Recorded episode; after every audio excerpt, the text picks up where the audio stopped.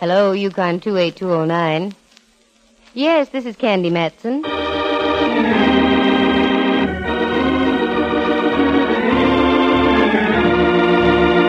The National Broadcasting Company presents Candy Matson, Yukon 28209.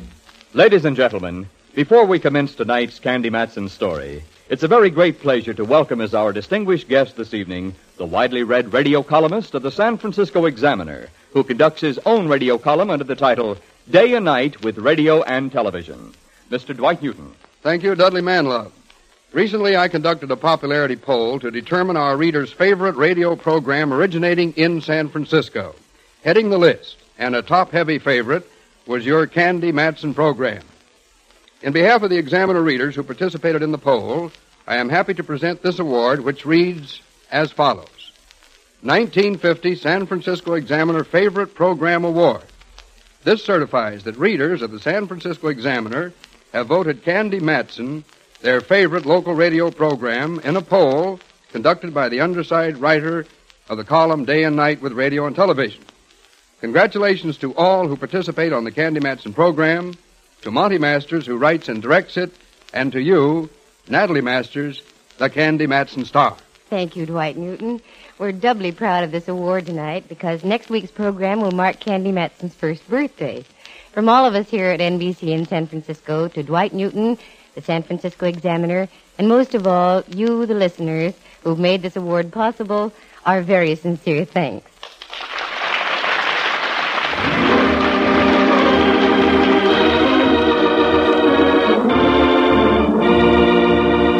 We continue now with Candy Matson, Yukon 28209.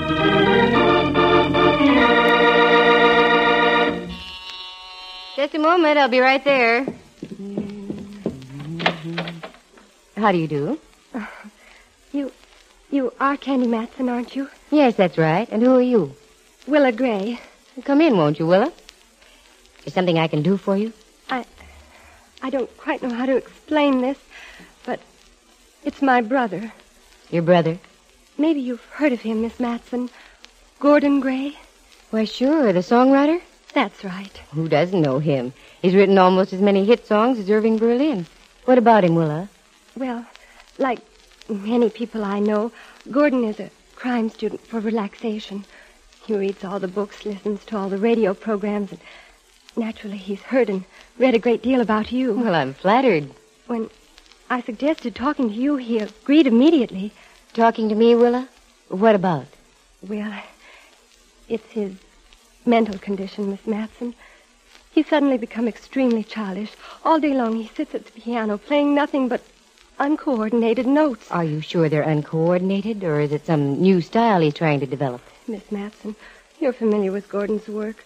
Songs like Lazy Old June, The Tenderness of You.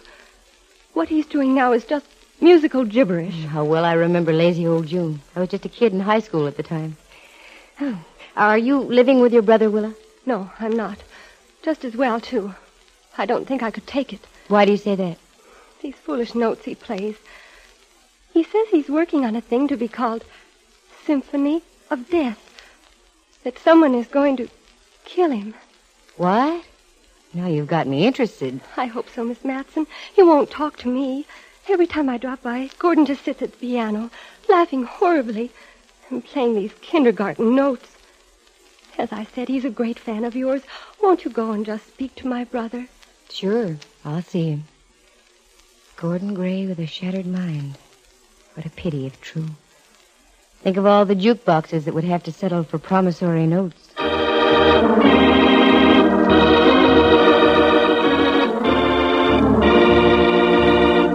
Candy Matson, San Francisco's well known gal private investigator. Merely trying to get her penthouse on Telegraph Hill cleaned, and she walks into a stack of memories. Memories created by a songwriter named Gordon Gray. Symphony of Death. It never became a popular composition, but it will always be on Candy's all-time hit parade, a tune she'll never forget, because it brought about a very strange chain of events and a fascinating finish to the entire story. Oh, and the in-between department? Well, here she is, the gal who never suffers from gaposis, Candy Matson. When I went into the cold, hard world to make a living for myself, Gordon Gray was an American institution. That's when he wrote his never to be forgotten The Rhapsody of You. I'd had no idea that Gray was in San Francisco. The last I'd heard he was in New York, working on the score of a brand new musical. So when his sister confronted me like that, naturally, I was caught a bit off base. She wrote Gordon's address for me, and like the rabbity little elf she seemed, ducked out as abruptly as she came. Then I dressed, drove over to an apartment house on Powell Street, just down from the family club. I pressed the button. It blew an ugly little noise back at me. I entered, went up the stairs to 221. The door opened. Yes? Mr. Gray? Yes, that's right. I didn't call you on the phone. I thought I'd just more or less barge in on you. I'm Candy Matson. Candy Matson. Do come in. Oh, please, do come in. Thank you. So, my little sister finally got up enough gumption to call you. Yes, she came by this afternoon. She, we had quite a nice little chat. A nice chat. With my sister? Impossible. The little mouse doesn't know how to put one word after another. Oh, here, here. Do sit down, won't you? Place is a mess. I've got manuscript all over the floor, the high boy, the whatnot, everywhere. Uh, highball, spot of sherry? Thank you. No, not right at the moment. As you say, I beg your pardon? it's nothing really. I'm just thinking of my monstrous joke. I'm going to be killed, you know. Yes, so your sister said. Do you mind? My sister, young. She's young enough to be my grandchild. Do you know what? She thinks I'm slipping my cable. Do you mind if I call you Gordon? I'd love it. Providing I can call you Candy. I'd despise myself in the AM if you didn't. Candy, you're just as delightful as I had you pictured. Thanks, Gordon. Now, frankly, what do you think? Are you uh, slipping your cable? Of all the idiotic. Of course not. Willa seems convinced you are. Will is a mere babe, a suckling. What about this new thing you're working on, Gordon? This, this symphony of death. She told you about that, too, huh? That's part of my monstrous joke, Candy. Want to confide in me? Let me know what this joke is? I don't mind in the least. You have brains. Not many people have brains in this world, Candy, but you do. And because you have brains, I'm going to give you a challenge. Okay, let me have it. Oh, no. the challenge will only come after he kills me. He. Who are you referring to, Gordon? That's part of the challenge, Candy. I see. Do you really believe that someone's out to kill you? But of course, that's the delicious part of the whole thing. I'm going to be killed. It can't be avoided. That's why I'm writing my Symphony of Death. Oh, oh, sure. Now I see. You're making fun of me, Candy. No, no, I'm not, Gordon. Really. It's just that, well, I've never met anyone who was happy about the prospect of getting knocked off. I don't mind, actually. I've lived a full life. I've seen the world, made lots of money, been wined and dined by people in all walks of life. My music will live after me. That's all I care about. Now I can understand. There. You see? That's why I like you. You have brains. Uh, shall I play my new composition for you? If you like. Very well. As you will discover after I'm dead. It's all part of my monstrous joke. Excuse me. Pay no attention to the technique, Candy, my dear. My fingers aren't quite as supple as they used to be.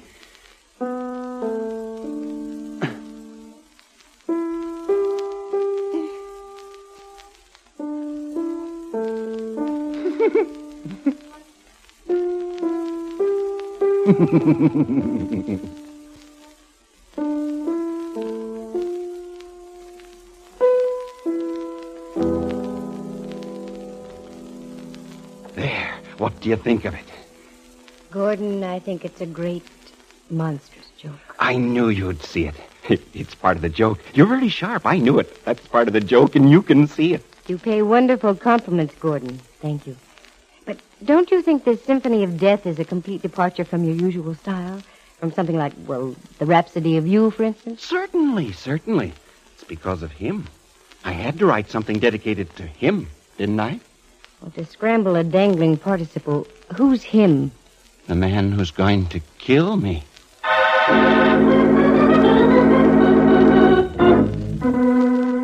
As I left, I tried to shake the picture of a cackling man playing one-fingered doodles on the keyboard, but I couldn't. The impression was indelible. When I arrived home, I was greeted by the sight of a familiar auto parked out in front. It was my number one boy, Inspector Ray Mallard of San Francisco Homicide. I invited him up to sit a spell and chew the fat.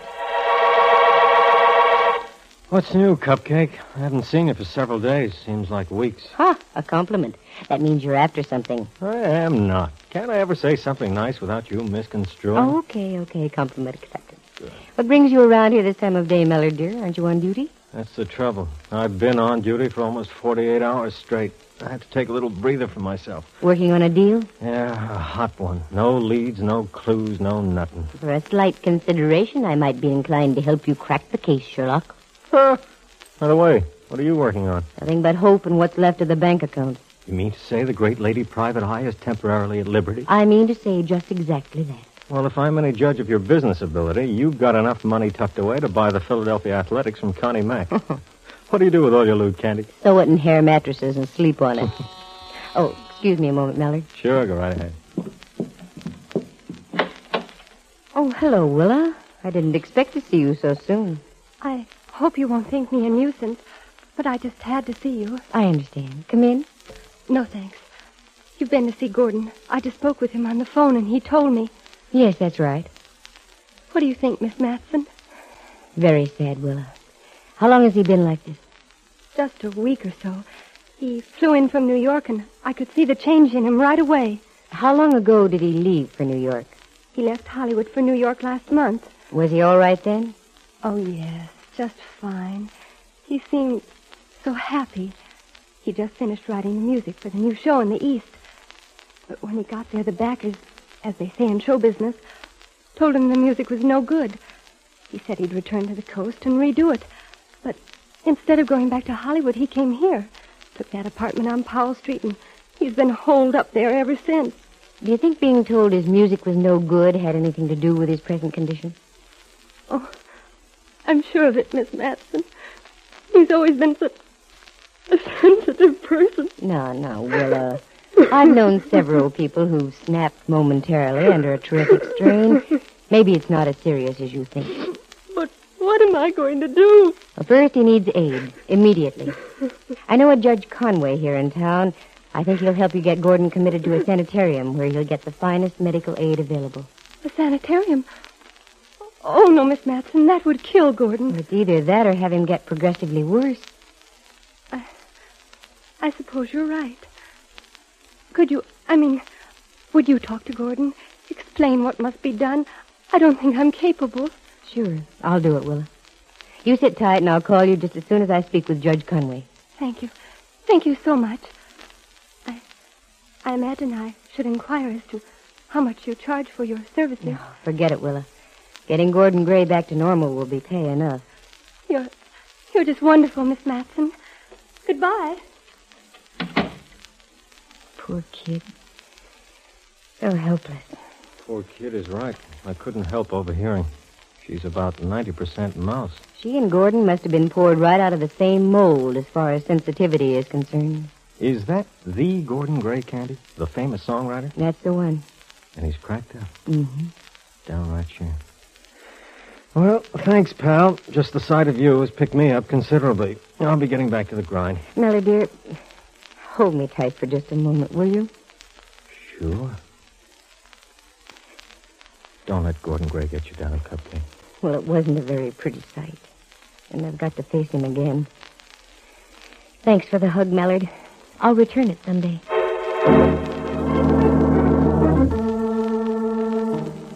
Mallard released his grip and left. I snapped my ribs back in place and steeled myself for the ordeal ahead of me. It wasn't going to be easy, but it had to be done. So once again, I found myself ducking down Green Street, over Powell, across California, and down the roller coaster of a hill to Gordon's apartment. He answered the door, and I was met with just as much enthusiasm as before. Candy Matson, I was wondering where you'd been. You've been gone for ages, darling. Do come in. I've got a surprise for you. When did you get back from Europe? When did I get back? Oh, just a day or so ago. Your letters were wonderful. I especially adored the one from Naples. What a time you must have had. Yes, yes, quite a time, Gordon. How's the new symphony coming along? That's the surprise, my dear. It's completed. Long last, it's finished. To be perfectly frank, Candy, I, I think it's great. I've been in touch with Toscanini. He's going to give it its premiere performance at Carnegie next month. I've already sent him the revised manuscript. Can you picture it, Candy? A hushed crowd. Maestro raps his baton. The orchestra comes to full attention. Then that magnificent, firm downbeat of Toscanini's and Symphony of Death is making its debut. First, the Allegretto.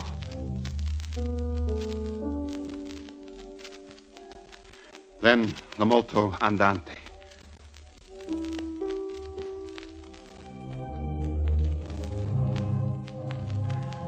The audience is at first inclined to scoff, to think that Gordon Gray could write serious music, from lazy old June to Symphony of Death. Too much of a step, they'd say. Then Toscanini glides into the con moto. The audience tenses, not believing their ears. Little by little, they understand what Gordon Gray is trying to express. Then, as if it were not enough, Toscanini moves into the breathtaking finale.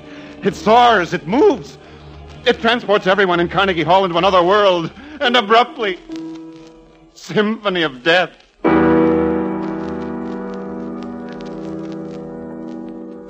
The Symphony of Death is over. The audience arises as one. They, they shout for Gordon Gray, the composer. History's being made. More shouts for the composer.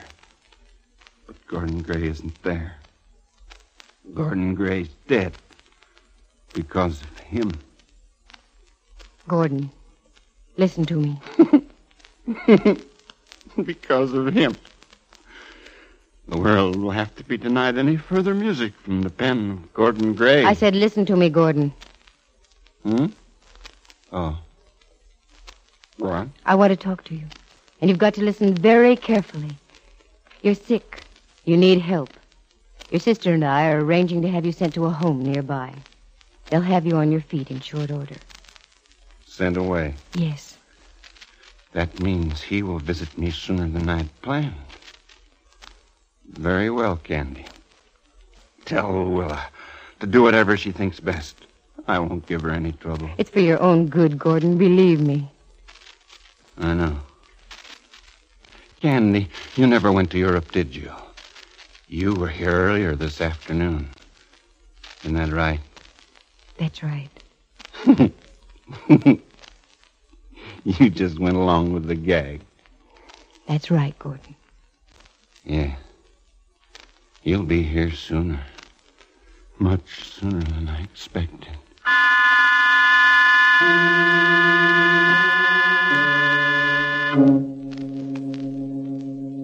Gordon Gray went into the other room and lay down on his studio couch, face down. That's when I tiptoed out of the apartment. If only I could have peeked into the future, I'd never have left, because that was the last time Gordon Gray was seen alive. I went home, fixed myself something to eat, turned the radio on low, and sat down with a book called That Frail Vessel, a book about the behavior of the human mind. Out of one corner of my ear, I heard it. It was the 10 o'clock news over NBC with Sam Hayes. And there it was. The body of Gordon Gray had been found in his apartment. The book clattered out of my hands, and I sat there for a moment stunned. But only for a moment.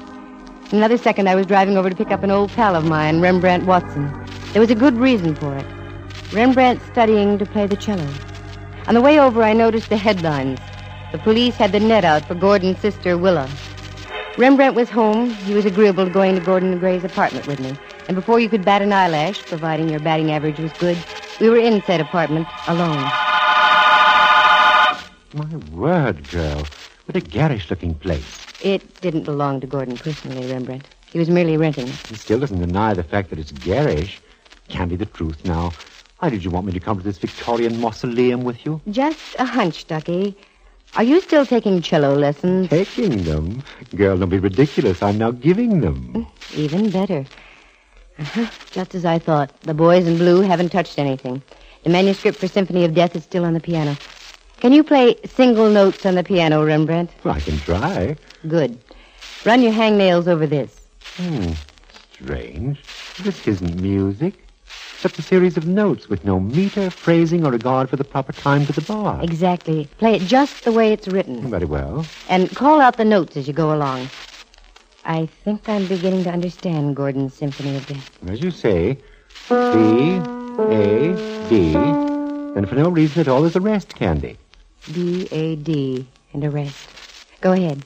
E, G, G, and another rest. Mm-hmm. And then it goes D, E, A, D. Then a long gap in the manuscript. You know what that spells musically, Ducky? Bad egg dead. Utter confusion. Mm-hmm. On the other hand, I don't think so.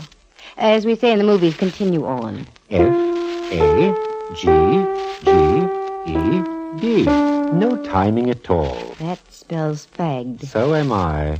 However, it goes on like this D, E, A, F. Another rest, then B, E, E.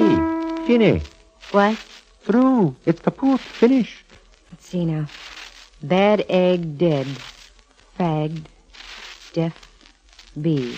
Candy, love. If you're going with the notes of the musical scale, you could spell practically anything out of A, B, C, D, E, F, and G, even from a tune like Ragmop. But this means something. I know it does.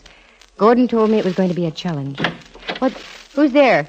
Don't be alarmed, Miss Matson.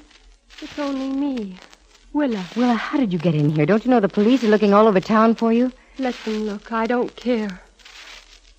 My brother's dead.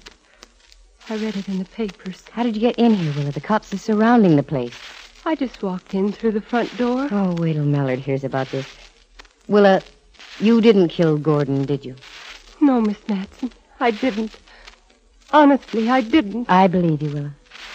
Because I think I know who did kill your brother. You do? Tell me. Oh, please tell me. Down at the Hall of Justice.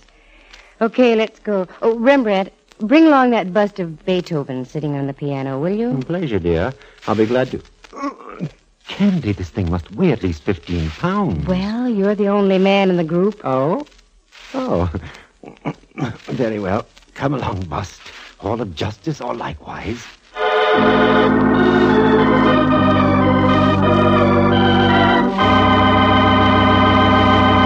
Candy, what are you doing here at a time like this? Can't you see I'm busy? Sure, I only want to see you busier.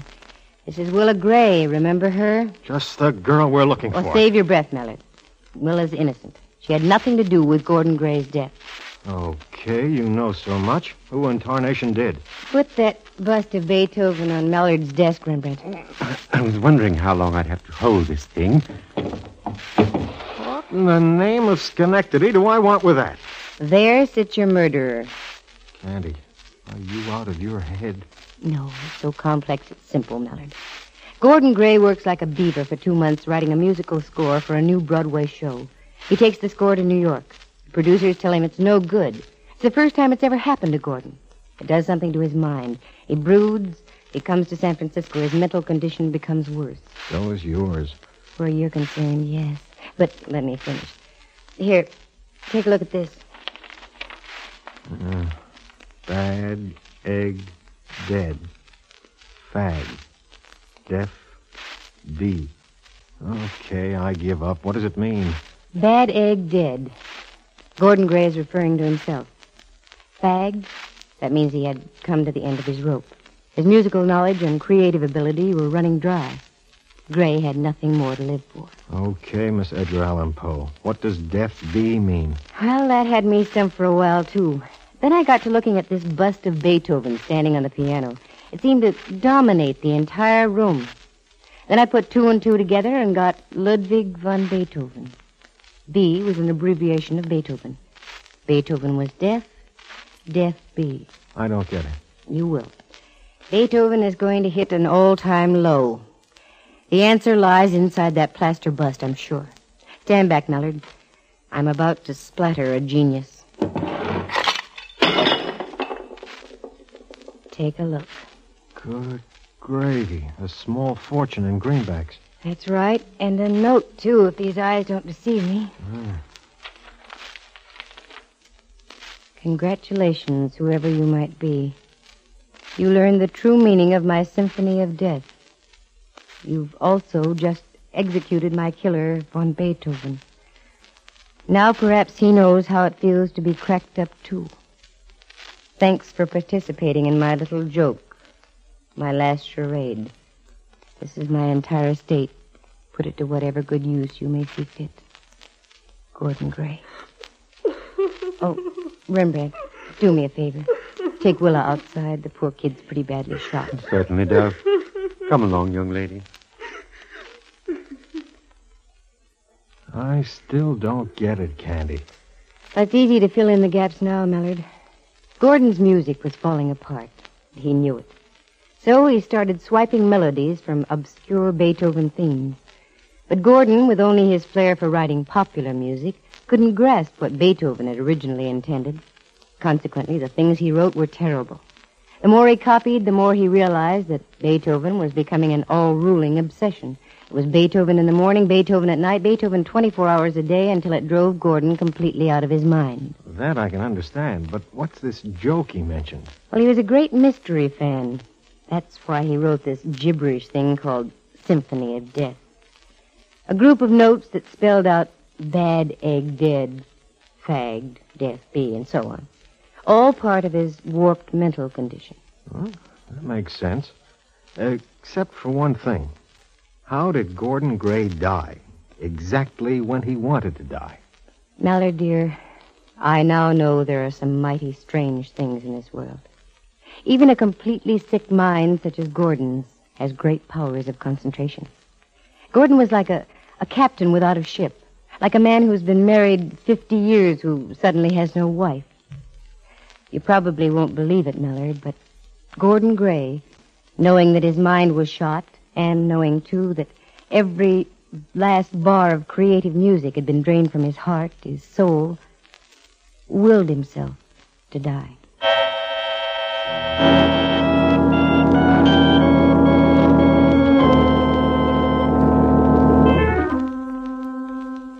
Fantastic? Not necessarily so. There are many stories about animals who have done the same thing. And if animals can do it, why can't a human being with a so-called higher plane of intelligence do it too? So that's what Gordon had done.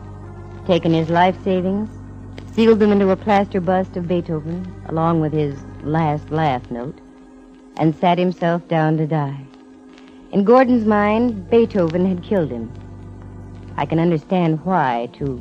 For just before we left his apartment, I found another manuscript. I had Rembrandt run over it. Note for note, it was the Moonlight Sonata, backwards. But in one respect, Gordon had outscored the old masters. He had completed his symphony of death, and Beethoven was in little pieces. That left him one up on another old master, a fellow named Franz Schubert. He'd left one entirely unfinished.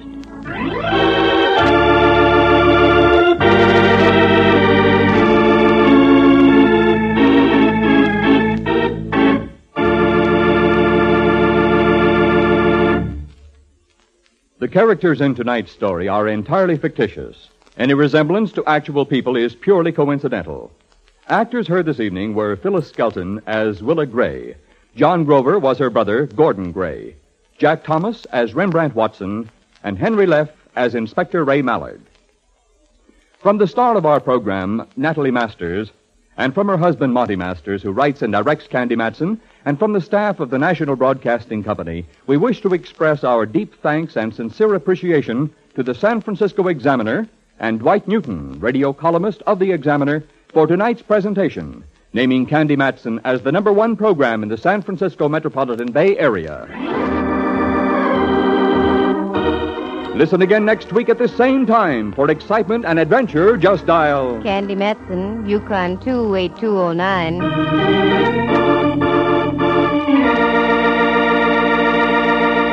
The program came to you from San Francisco. Dudley Manlove speaking. This is NBC, the national broadcasting company.